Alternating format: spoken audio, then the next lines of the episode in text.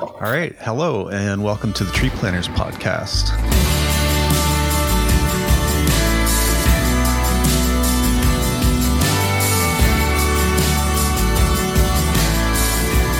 It's been a while. Um, what, several months?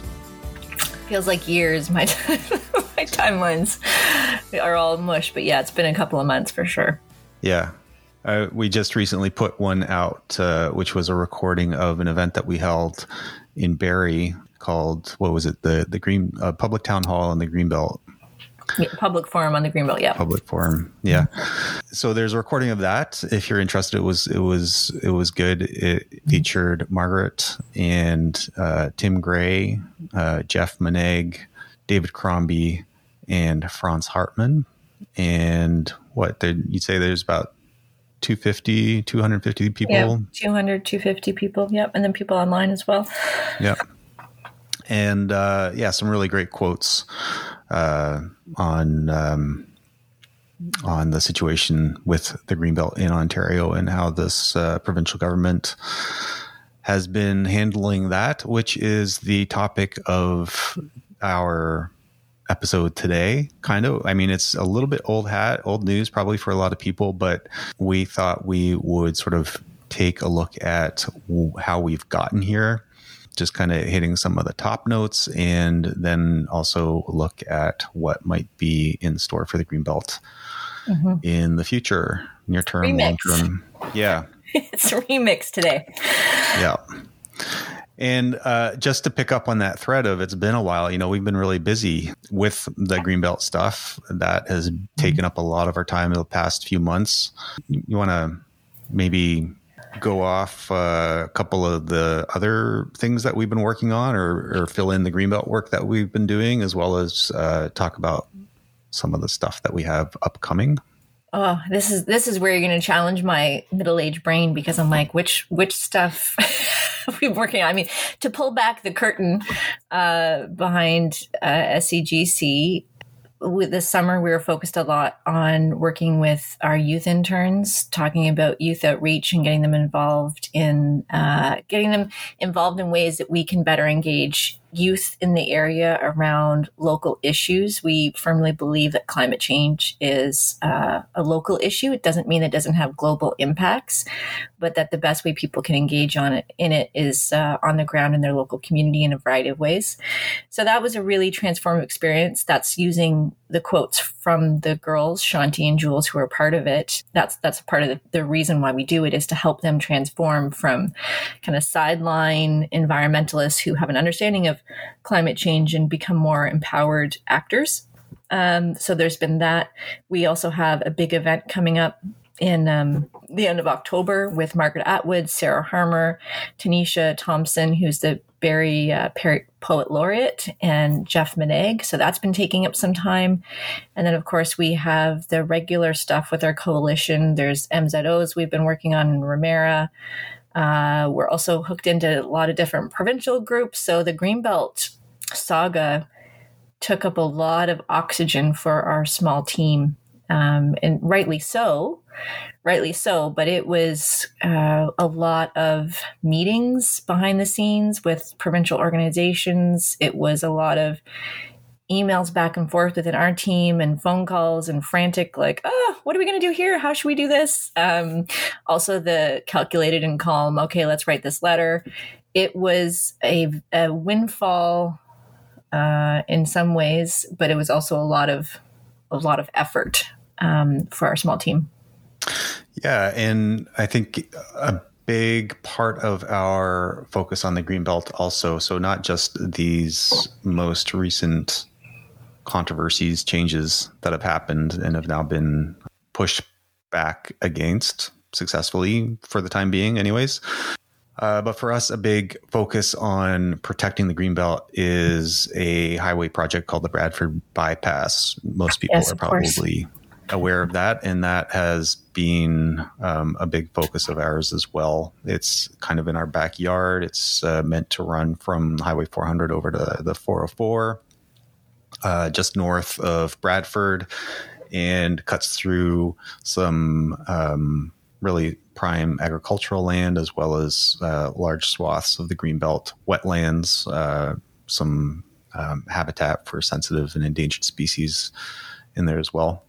We've done a whole bunch of freedom of information requests. Margaret's been doing a lot of putting in a lot of time on those. love me. yeah, and then you get back these reams of um, of documents that you have to then sift through for any information that could actually be useful. It is a fair bit of work to actually find useful information in uh, some often in what's provided and then read it all because sometimes yeah. you get you know a, a good uh, like response where they'll say oh we found uh, 500 records and then you get back a thousand pages and some of them are redacted meaning they've highlighted out key information and some of them are nothing burgers where it's just like i almost feel sometimes it's done intentionally like here we're just mm-hmm. gonna put it pages and pages of just nothing emails. And then we've also been in appeals because some of the stuff regarding the bypass, if you feel that the government has overused, like this is a confidential thing, this is because of cabinet, because of whatever, you can appeal to the integrity, to the uh, Freedom Information um, Commission, and they'll kind of go through it. But what we learned is that even if you appeal it and the um, investigator agrees with you that it's been overused, they don't actually have the authority to make the province or the ministry or whoever um, to release those records. They just end up saying, Hey, ministry, we think you should probably release those records. And then the ministry can say, I don't think so. And then that's where it ends. And so we did it, went, went through an appeal all about the bypass because the Auditor General wrote a report talking about the costs of the bypass. And we have a document that says, you know, from the from our FOI that says, you know, we know that the bypass. I'm paraphrasing here, but essentially the sentence is, we know that the bypass 800 million dollar figure is well below uh, today's costs. We think the bypass will cost more like, and then it's blacked out. So we're like, well, okay, if it's already been released to the Auditor General, we would like to see that number. And funny enough, they held it back. The Auditor General found that it was two to four billion dollars, probably closer to four. So I'm now wondering is it two to four billion dollars behind that black whiteout or mm. is, it, is it higher and they don't want to release it? it just seems like a, such a silly thing. So those things all take time to go through that process. So this is two to four billion dollars for a 16 kilometer highway. Yeah. Quarter of a billion dollars 250 million dollars per kilometer. Yeah. So well, i mean that's on the four that's on the four billion dollar on the four billion dollar end. right? goes into 16 four times yeah. quarter that yeah. Yeah. So and i think that what's important to know is is i know we're going to get into the greenbelt stuff here a little bit but the reaction that i've had some people um, present to me after the news that the lands that were uh, taken out and opened up for developer friends that already owned it but now could build on it and or even if they didn't build on it they could sell it off at a much higher rate or leverage it against other projects um, they're like, okay, the green belt's safe now. And I think that the that people need to realize that the first assault that this government did on the green belt were the highways. That you know there are uh, hundreds and hundreds of acres of greenbelt land, not to mention adjacent farmland, adjacent wetlands, adjacent forests that are not in the greenbelt, but technically ecologically connected to the to the greenbelt that are going to be um, removed. And so I kind of think we said that opening up those lands for sprawl is a no go.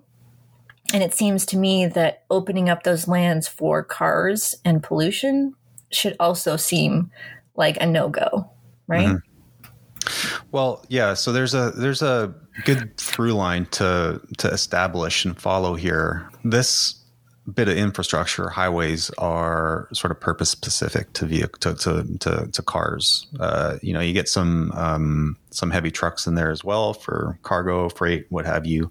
But for the most part, it's meant to uh, facilitate the travel between populated areas. Uh, so you know, Barrie down to Toronto and the GTA for commuters. Um, and that's the argument that they're making uh, as justification for these highways is that they will help ease congestion, which is which they project to increase over the next few decades as population also increases in this area. So this is the argument that we that we often make is well, you know, there's kind of two ways of thinking about that. One is we can continue to build communities in the way that we have, which are car reliant communities, which means that you have to get in your car in order to access basic amenities such as groceries, right? So walking or taking public transit or you know even biking if the weather's nice. And some people like to bike when the weather's not nice. That's fine too. The hardy the, those those hardy ones among us um, the dutch people in the crowd. Yeah yeah. Well they i guess their their their weather isn't quite as harsh in in the winter but there are places where they anyways getting sidetracked. But if we continue to build uh, suburban communities where you have to get in a car in order to access food because you know it's it's more than a few kilometers away the nearest grocery store for for most people then sure people are going to need to continue to use their cars to get from point A to point B whether that's the groceries or whether that's their you know dropping their kids off at school or whether that's getting to work but that has a number of additional impacts, which includes the loss of farmland because this is a very spread out style of development. You know, if you've listened to us, and I, I you would probably sound like a broken record here. It's like, is this, this is a different episode?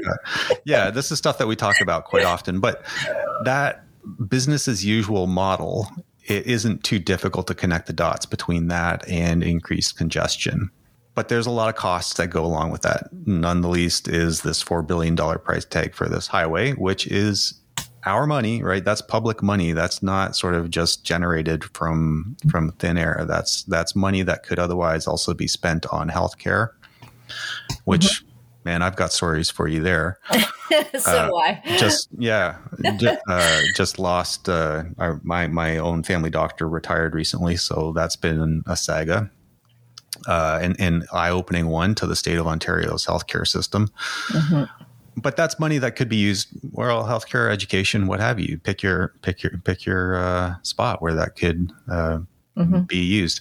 So the flip side of that coin is, well, we start building communities in a more con- compact, more efficient built form, where we actually have uh, smaller grocery stores nearer to where more people live uh, with more efficient modes of transportation like public transit. We connect hmm. those mm-hmm. urban hubs together with inter with regional trail uh, rail, sorry, such as the GO train, uh, which runs between Barrie through Bradford down to Toronto, but you know it, it it goes down a handful of times and comes back a handful of times per day. It's not the most efficient uh, for people. It takes it generally takes a little little while as well. And once you get down there, then also you're relying on the on the transportation systems there. If you're in if you're in the sort of more outer uh, suburbs of Toronto, the uh, public transit isn't the greatest there either. So these are all choices that say. we're making. Yeah, all that's to say these are choices that we're making, and we're allowing our government to spend a lot of money on uh, land use planning that is very inefficient and has a lot of impacts on, both on our environment and our health. You know, there's air pollution impacts that comes from uh, business as usual models of, of car use. So, mm-hmm. and and uh, by way of getting into our greenbelt discussion, um, it was a long segue. yeah, as as we often do, but that it's interesting and telling. I think that a lot of the same developers who were caught up in this recent scandal where they took land out of the greenbelt own land along these highways. Mm-hmm and also we're major beneficiaries of minister zoning orders, which mm. does the same thing. It takes mm-hmm. land zoned as farmland, wetlands, whatever, natural heritage or um, farmland and turns it into something that now is going to be urban. And now they can use it however they want. I mean, I think what people need to remember is just because it's zoned and just because council has given all approvals and whatever, still doesn't mean that things are going to get built. And a lot of times, what ends up happening is they use the zoning changes to go from unusable, quote unquote, unusable for land development to usable because now it's being zoned differently to make money.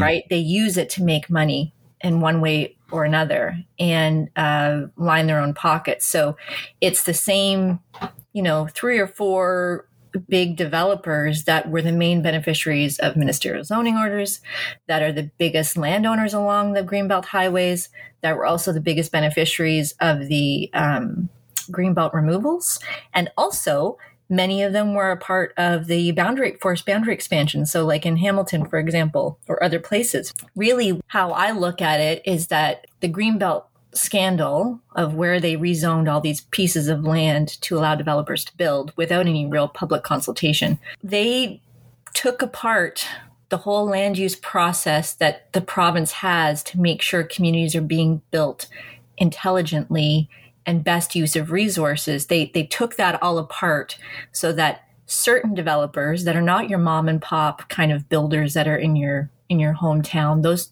hardly even exist anymore because they've been now big conglomerates. Those are the same people. So the Greenbelt scandal is just one example of the thread of how this this government has woven private interests into how our communities are developed and what the future of our world looks like. And, and with SCGC, we work a lot of time about land use planning as a climate action, housing as a climate action.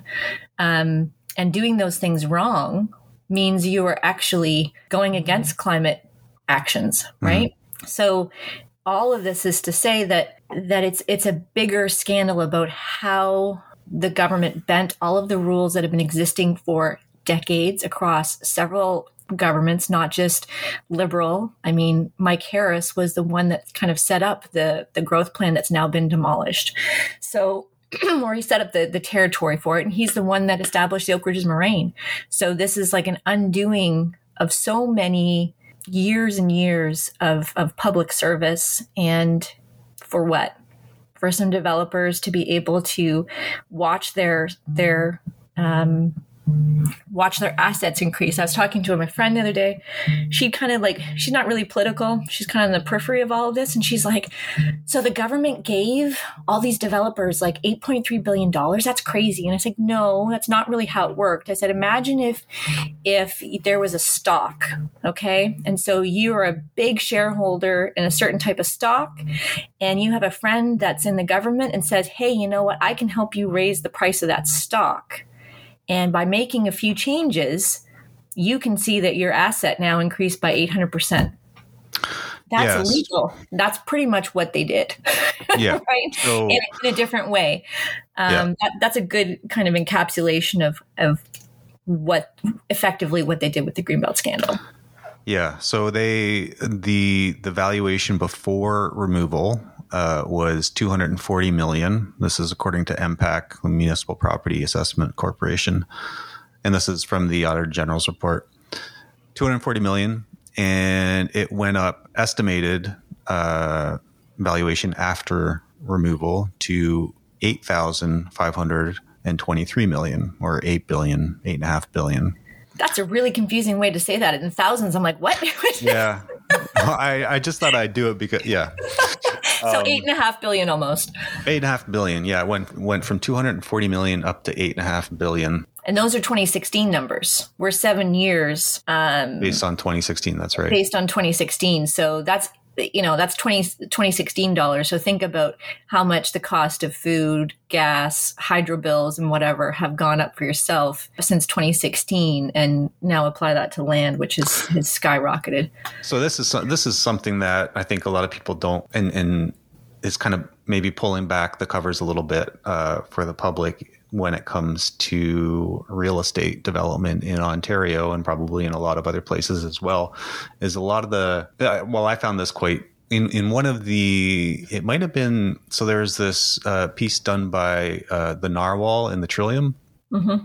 No, I don't think it was that one. Actually, it was the one. Maybe it was the one in the Globe and Mail or the Toronto Star. I can't remember uh, about Mister X Yes. Let me see if I can find it here. I sent it to you. So, yeah, it's in the Toronto Star. And one of the quotes, I'm going to sort of try and paraphrase it somewhat accurately here. But one of the quotes from somebody who is really involved with this stuff was roughly kind of along the lines of there's there's there's developers who actually don't build houses. I mean, so developers in air quotes, I guess, right? But they're they're more land speculators. Basically, they're the whole idea is to buy land, and I guess where you're going to realize the biggest bang for your buck uh, in these transactions is to buy land that is not yet zoned for development, then bring it within because then it's you know you're just buying agricultural land or whatever. It's maybe it's on the cheaper side. Usually there's there's less potential for development value or for added mm-hmm. value, perhaps, right? Mm-hmm. Uh, but then to bring it within the to get it rezoned so that it can be developed, and then the the value skyrockets, and then they sell it. They're not in it for actually building stuff. Who, mm-hmm. who needs to be bothered with the red tape and stuff like that? I guess building within a built up community has a profit margin, but it's not as big as a profit margin as it is on the outskirts. And it's not just the developers that are uh, incentivized by this increased profit margin on the outside. The banks, who are also giving developers money to build these projects, want to see their profits realized as much as possible as well. So it's kind of like a pathway that doesn't always have a, a morality to it, but it's just more of like, what's the easiest way to do it? Where can we realize our bigger profits? Which then brings us to the point of like the Greenbelt scandal was supposed to be quote unquote about housing. We know that's not the case because the province's affordability house ta- or affordability um, affordable housing task force, the planners within the province, the municipal planners, there's an association there, all kind of said, "Hey, you know what, government land isn't our problem. We're actually struggling with infrastructure, getting like pipes and roads to existing places, upgrading bridges. We're struggling with with trying to get financing to build these kind of projects because banks would rather just go with the easy project on the outskirts. So housing has become almost entirely dominated by the private market, where if you go back many decades, back in the 70s, it wasn't as big of a difference. There was still government um, sponsored housing that was happening. We've pretty much cut that all out.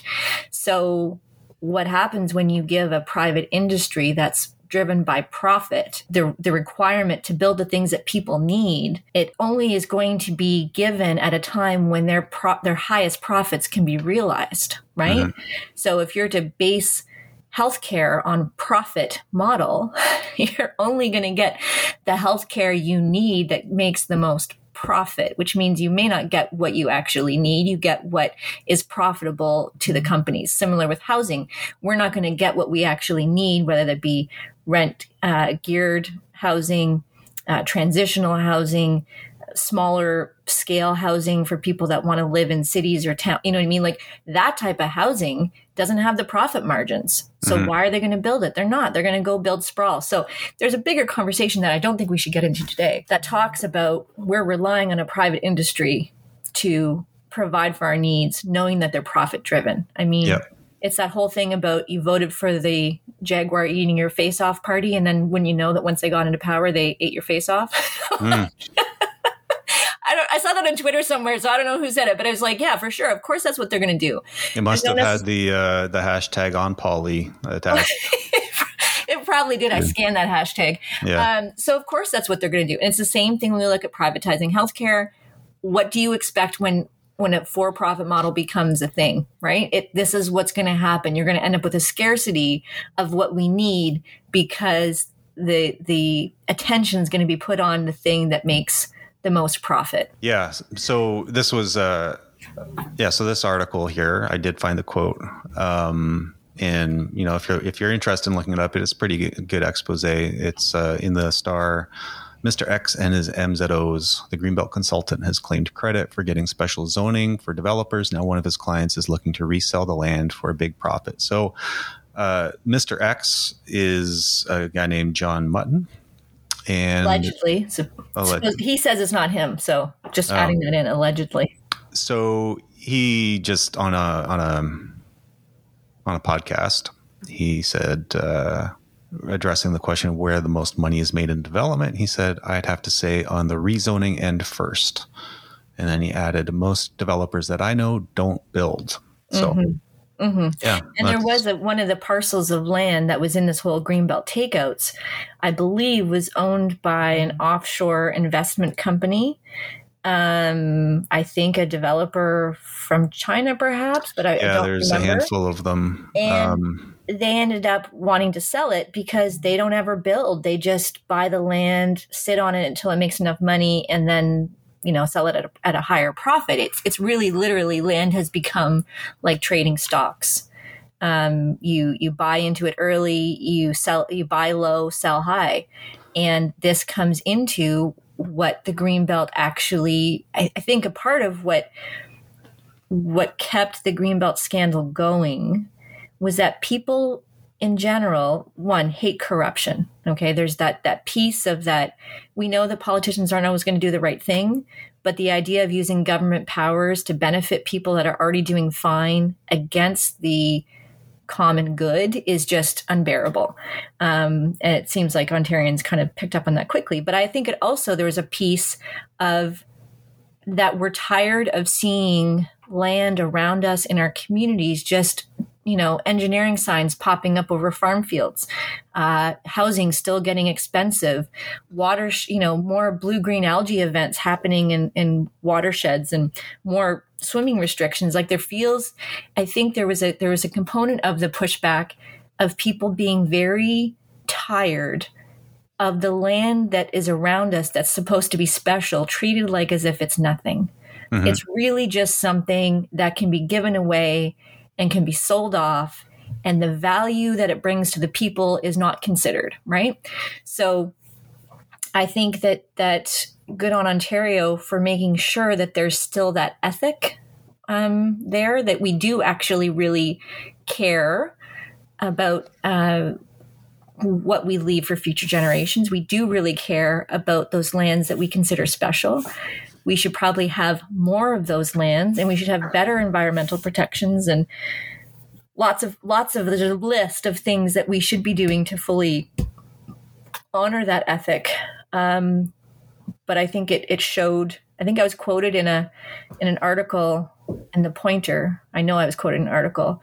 And they said what do you think doug ford learned from this um, whole exercise and i said i hope he learned his place in democracy right? um, he, he needed to be put in his place. He is not the kingpin. He is not the schoolyard bully. He is the highest level of public servant who had to earn his place there. And his place is not to be the boss of the province. He's he's there as a public servant. So I hope he's learned his place. Yeah, I mean, He would probably hate that quote, by the way. he probably would. Um, but I mean, he's an interesting guy, that's for sure, and he's he's he's a very effective communicator for a lot of people. I think. Uh, in the most populist way pop, possible though like it's it's not like a martin luther king effective communicator it's like a folksy Well, I yeah, know. I mean it's it's folksy, and and he does he definitely plays the everyman card really well, and I think in part because that's somewhat genuine for him, in that, uh, in that I think he he he probably I mean a lot of the the values that he has I think are pretty broadly shared, I think uh, among a lot of Ontarians, and I think he makes a lot of hay with that partially intentionally and partially and i think this is part of the strength of, of him as a politician is that there is some authenticity there.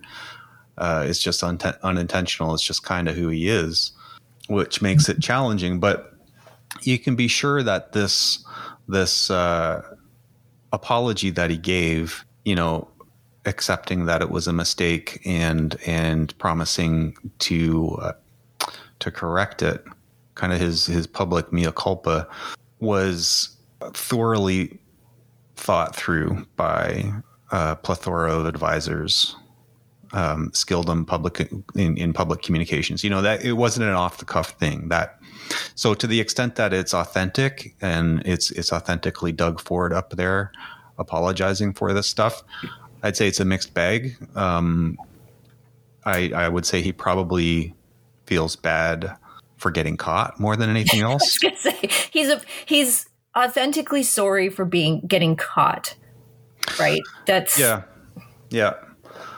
I think but, I think that's what it is, and I don't think people.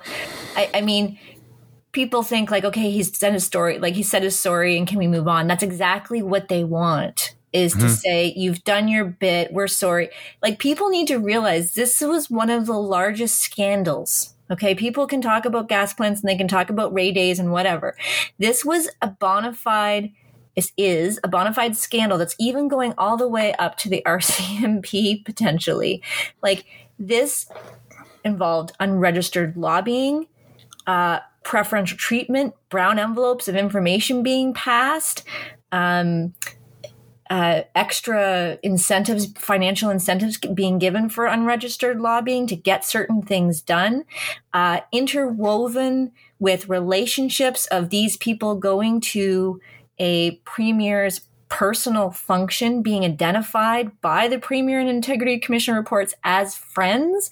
Like this is about as dirty and stinky as you could get. The only thing we're missing is the packages of envelopes of money that were passed somewhere and i don't i'm just saying here it wouldn't surprise me if that came out either like this is not just a run of the mill kind of controversy maybe because politics has become so bombastic now that we're like, oh, what can you do? Like these kind of things happen all the time. This kind of stuff doesn't actually come out in the public very often. And I think people have to recognize the gravity of what this is and realize that if that if that was the type of process that was used in the most uh, high profile exercise in one of the most publicly contentious topics being the green belt that they knew ahead of time were going to be against because they had reports indigenous communities municipalities environmentalists civil society housing people will not like this. If that was the type of process that they went underwent for the highest profile most contentious issue what do you think happens to other processes that aren't going to have as much of the public attention like you have to be a pretty confident and i would say arrogant government to undergo that level of corruption in a file that you knew media and the public were watching very closely. It's almost like the a version of the untouchables. Like no one's going to find out about this. This is fine. I can even even invite them to my to my daughter's stag and doe. I can even label them as friends and nobody's going to find out. So I, I don't know if people really appreciate that. So I wanted to underscore in my little rant there. We should do a poster up of the Untouchables. Yeah. Uh, well, I mean that you you mentioned ethics uh, a little bit earlier, and I, I, found one of the things I found really interesting with the article that the Narwhal and the Trillium did on Ryan Amato, who was the staffer for Steve Clark, kind of at yeah, the center of all of this. Yeah at the center of all this was his response to um, their sort of early inquiries. Uh, let's see here. Yeah. So, to the best of my understanding, from what has been reported in the media, this entire matter is or may be under investigation. He wrote in response uh, to inquiries um, or questions from the Narwhal and the Trillium. And then he continues While I am concerned about the innuendo that's the word that caught my eye.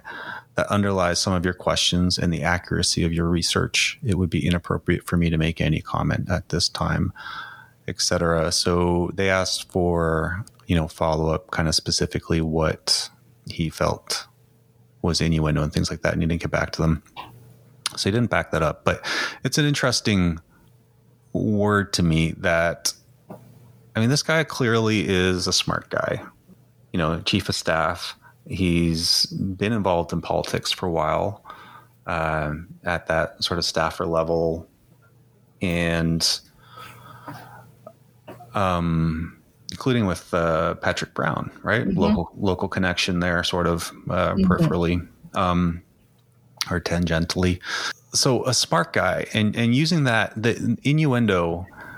Let's see, where's the I pulled up a definition here, like I like to do. Uh, so an oblique hint or an indirect or subtle, usually derogatory implication and expression.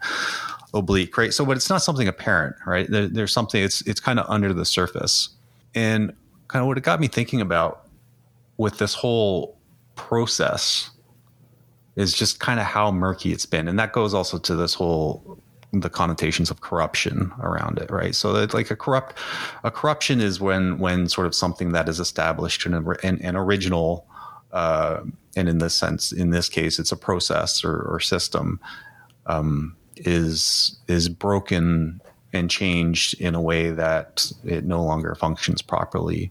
It's been corrupted, and so the murkiness of this I, I, I found interesting, but the and I'm going on a little bit of roundabout, but this also gets back to I think one of the reasons why this is so problematic, not just for the environment, but for for the economy and for our society generally.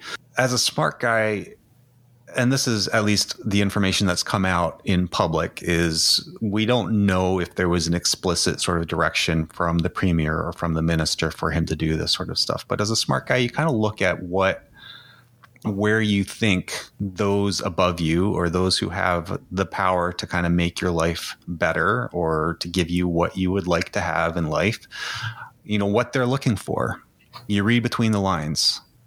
And that, like the innuendo kind of thing, uh, implicate whatever. Th- th- those those kind of go towards that um, in that direction, right? Where you understand, okay, actually, there is something that isn't being overtly or explicitly said here, but that I'm gonna I'm to pick up on um, and and kind of take forward a little bit. So to me, that at least what we know publicly, what's come out, that's kind of a big part of this whole story is that supposedly things weren't done following the process or established processes uh, in the way that they should have been done and as a result got corrupted and arrived at this outcome that is you know suboptimal for not only the people of Ontario but the environment uh, including the green belt and that's what's pissed a lot of people off mm-hmm.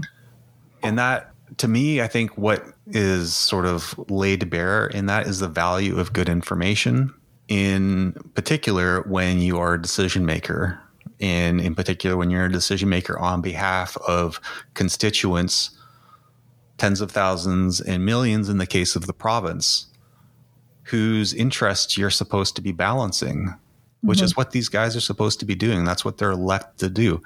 But they don't seem to actually put any value or weight or honor or appreciation of that of, of the role that they've been entrusted with mm-hmm. there. So actually seeking out the best information possible, giving it due respect and consideration in their capacities and in in in with the resources that they are given in their in their capacity which is which is like entire ministries of people who have expertise in these areas mm-hmm. and going to them and soliciting their best advice and making those decisions then mm-hmm. um, in, in in that way and it's just a profoundly disappointing and and corrupt thing that's happened here and it's not just it's not just related to the green belt uh, you know it, it really is it, it kind of goes to the core of our government and our form of government which is democratic and accountable government it's supposed to be accountable to the people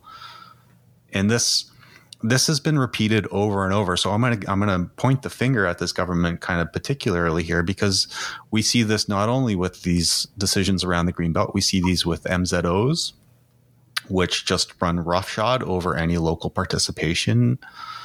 We see this with the changes that they've done to planning, which also really uh, basically preclude public participation mm-hmm. and, and, and that public voice. We see this with the their complete sort of uh, disregard for comments or input received via the environmental registry on on uh, proposals that they post there.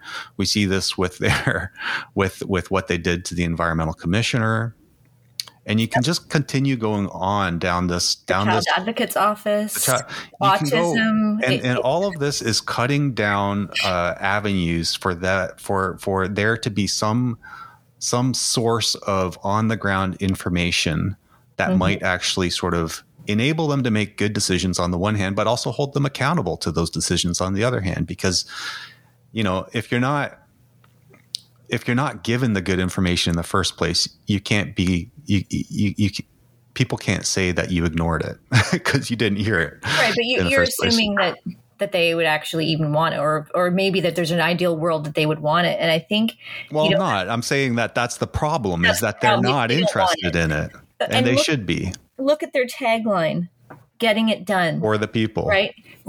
Forget the for the people for this. okay. For this, for this right. particular part, almost all of the things when they're announcing projects, getting it done. We're the people that get it done. It's over and over. What is this, it?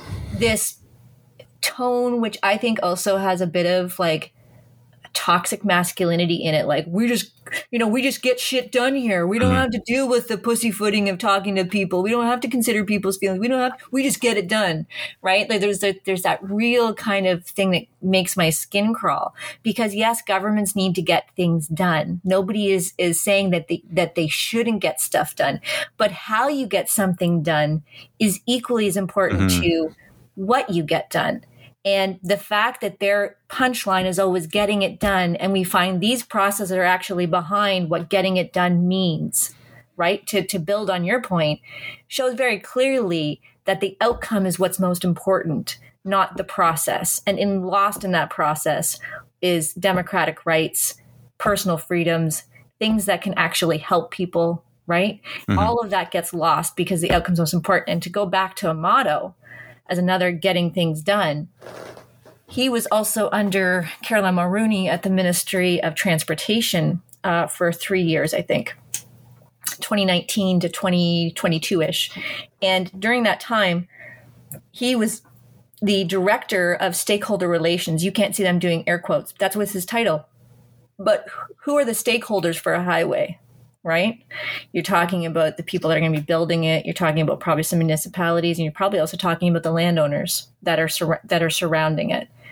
Well, what what was the thing that involved getting the Bradford bypass done? We know from Auditor General reports previously that this project was bumped up well before other projects against staff advice and also, because it got bumped up so quickly, other things lost their funding that were ready to go. Staff said this isn't ready to go. So here's one example of getting it done, right? Mm-hmm. You're going to go against staff advice, go against the preparedness of your team to, to force something. And then what else does getting it done mean?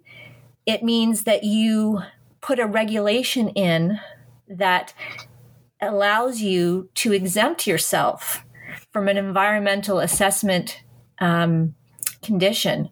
So as a little backtrack, in 2000, uh, the the environmental assessment for the bypass was done.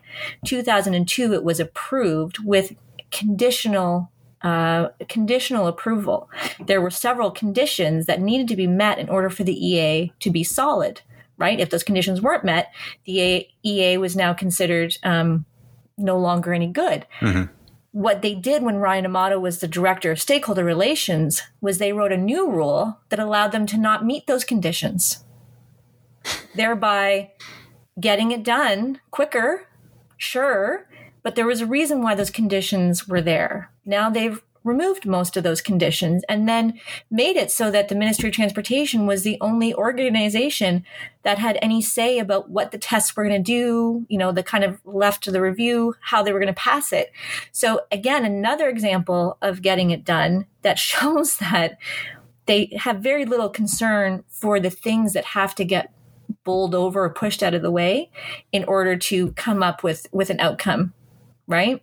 And I think that's what we should be suspicious of across the sectors, whether it be healthcare, education, social services, highways, whatever. What does getting it done mean when, in this case, with the Greenbelt, it meant enriching a few, by the way, using burner phones, not using government emails, so using burner phones, personal emails, all of these, and deleting records. That was also caught within the Auditor General report that was stuff that was a part of the gas plant scandal by one person. They have multiple people within this that they found are deleting emails, using personal phones and personal emails to conduct government business. Mm-hmm. Going to developers' places of business to pick up information packages. Yeah. That's like, anyways, Yeah. I digress. Well, and that I mean, there, there's the additional story for why the OPP punted the investigation to, or the possible investigation to the RCMP, which is that Amato also has uh, personal ties to Family. the leadership of the OPP, um, as well as to uh, you know, people who were sort of very involved in organized crime and um, investigations and things like that. And Mm-hmm. Um, in particular, uh, organized crimes, the, the connections between organized crime and development industry. Um, Mhm. I think his father testified to Charbonneau. uh, yeah, yeah. Anyways, all all interesting stuff, but that's probably a uh, yeah. we said at the beginning of this before we started recording, we're like, we can talk about the Greenbelt scandal, but we should really be focusing on where we're going. And I Yeah. think we obviously had some pent up pent Well- up thoughts and feelings about this that we really probably haven't put out there more ex- as, as explicitly as we have. So we had a like little organizers therapy session here, just a Mhm. rant session. Yeah. So all that that that uh, organized crime stuff, uh, just kind of bringing me back to that definition of innuendo. Maybe maybe that's not somewhere we need to go right now. But um, but okay. To your point, or to to your, what about uh, the future? What what do you think it holds in store for the Greenbelt? There there. So the premier's been forced to walk back, and these properties that were taken out have been um, untaken out, to use the technical term and uh, he for a brief period of time after the after Steve Clark resigned and the new uh, minister came in, they were going to do a review of all of the um, property takeout requests, numbering in the hundreds. So there was uh, a lot of concern that this really was sort of the start of the end for the Greenbelt hmm but since then he's he's really had to walk that back and now they're talking about enshrining uh, the greenbelt uh, area in legislation. Legislation. previously yeah previously there's been wiggle room with that but kind of making that hard and fast so what do you think about that and where Uh, Well, first off, they walked back the land removals, but they didn't walk back the review. At least I haven't seen them Oh, walk okay. back the review. Hmm. So uh, people need to know that key pieces of legislation generally have a review period. It's every 10 years for the Greenbelt Plan. And so the last review was done in 2017. Therefore, the next review is due 2027. So, them doing a Greenbelt review according to schedule is two and a half years. Am I got that right? Three and a half years, roughly, whatever. 2027 is when they're supposed to review it. We're 2023. going Right. back to that whole uh, process and there's there's a reason you know why There's a reason why following the process is important There's things in place. predictability So Yep. the review they haven't walked back. The highways, interestingly enough, in that whole apology, they also doubled down on the highways. Hmm. But don't worry, folks. We're going to get the Bradford bypass built in the 413 for those listeners out there. Yes, they're two separate highways. Yes, they both traverse the green belt. They're one's longer, one's shorter, but they're equally damaging. Um, so I think we would be um, we would be silly to fall asleep at this point. Um, I think with the with the Greenbelt review, do I trust a government that uses burner phones and deletes emails? I don't know. Like I, I no, I don't. I don't. So I want there. I, I want to feel like I have some degree of trust with a government, and we've had now a term and a half with this government, and from the environmental sector, it's been one assault after another one after another one. You can go all the way from water takings to endangered species to climate to land use. There has not been one piece of environmental legislation that has become better and stronger because of this government. And we've lost key watchdogs, like you said, like the environmental commissioner.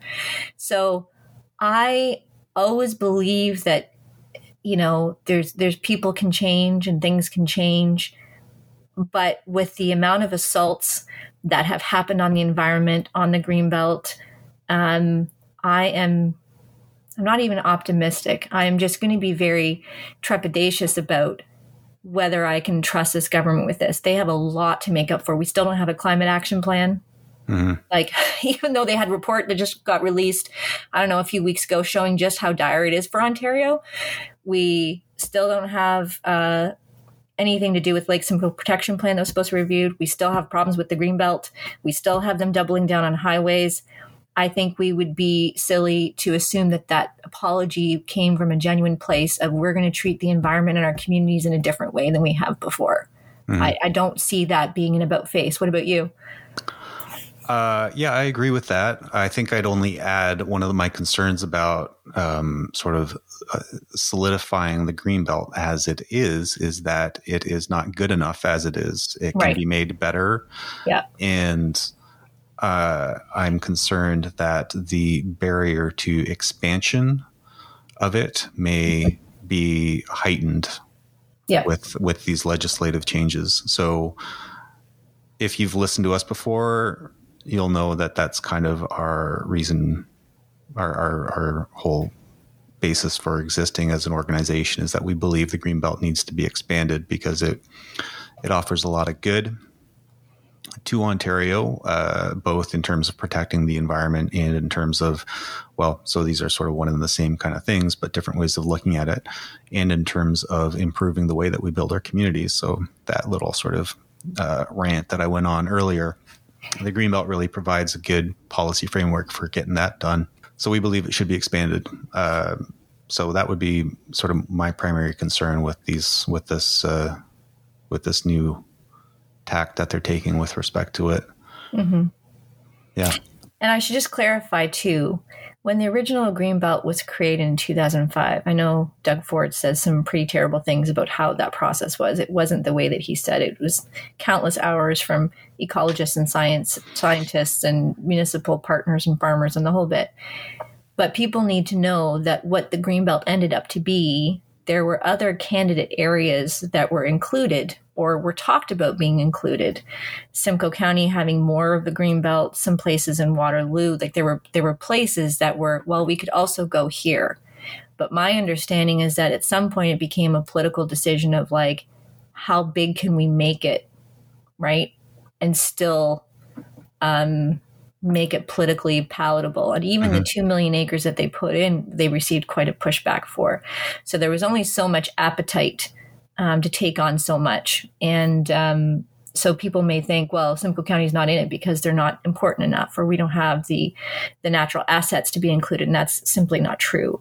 Um, we do have lands in this area that are ecologically uh, as important as lands that are in the greenbelt currently. Um, moraine really, is a, is one. We have several moraines. The yep. the farmland we we're one of the few places that still has agricultural systems that are large. Um, Southwestern Ontario obviously has some as well, but um, it's it's few and far between in southern and central Ontario. With the quality of farmland that we have, we have uh, three internationally significant wetlands. Um, the shoreline of Lake Simcoe. Two thirds of it is already covered by the green belt, but Simcoe County's piece isn't. So there's all of these things that um, would be natural candidate areas uh, in our area. And I don't want people to think, well, because we're not in it, we just weren't important enough. In the end, it came down to politics, similar to whether the green belt will be expanded, will also come down to politics, mm-hmm. unfortunately. Yeah. So uh, I think we're kind of at time here. Um, yes but I mean, I just wanted to hit hit home on on on that point that you. So his discounting of how the green belt was first created. I forget exactly what. Do you do you remember it e- enough? But it was kind of like roughly kind of like they just did whatever they wanted. Highlighters kind of, and like, crayons. Yeah, yeah. So just just really sort of disrespectful and um, disregarding the expertise that went into this. These are you know, there's there's there were countless people who spent a lot of time and who had a lot of expertise in coming up with the boundaries and what should be included in the green belt.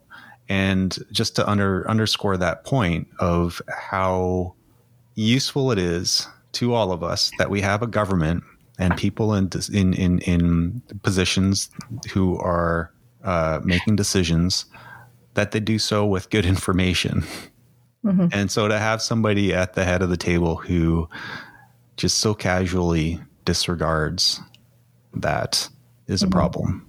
Mm-hmm. And I'll just just one quick thing. I know we're wrapping up, but I will also say that based on conversations I've had with MPPs, both within Simcoe and outside of Simcoe that are part of the PC caucus, the amount that they don't know their own legislation and the impacts that it has is astounding to me.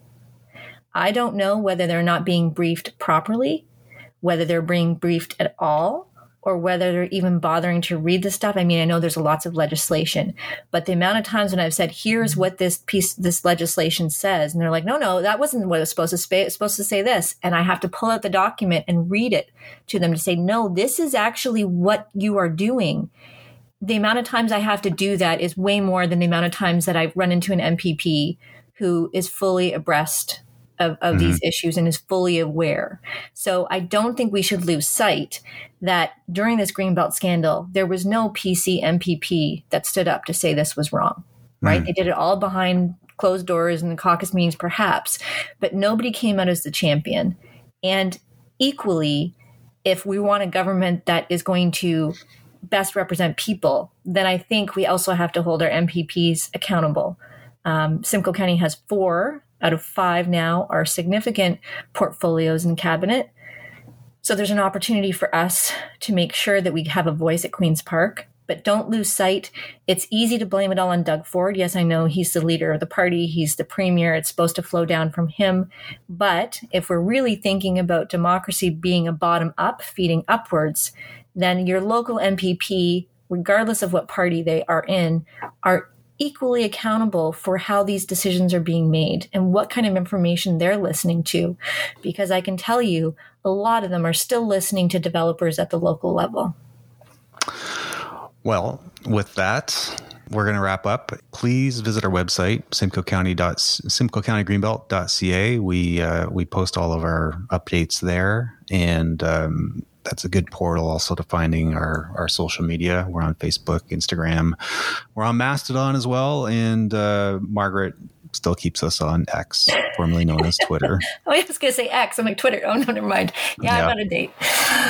and you know what? If you like this episode and you like the other episodes, uh, leave, uh, leave a rating on whichever mm-hmm. platform you're on. I guess that helps with uh, exposure. Mm-hmm. And that would be good. so until next time, have good.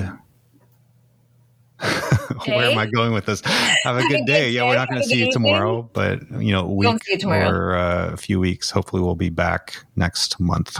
Yes, hopefully. All okay. right. Bye, all. Bye.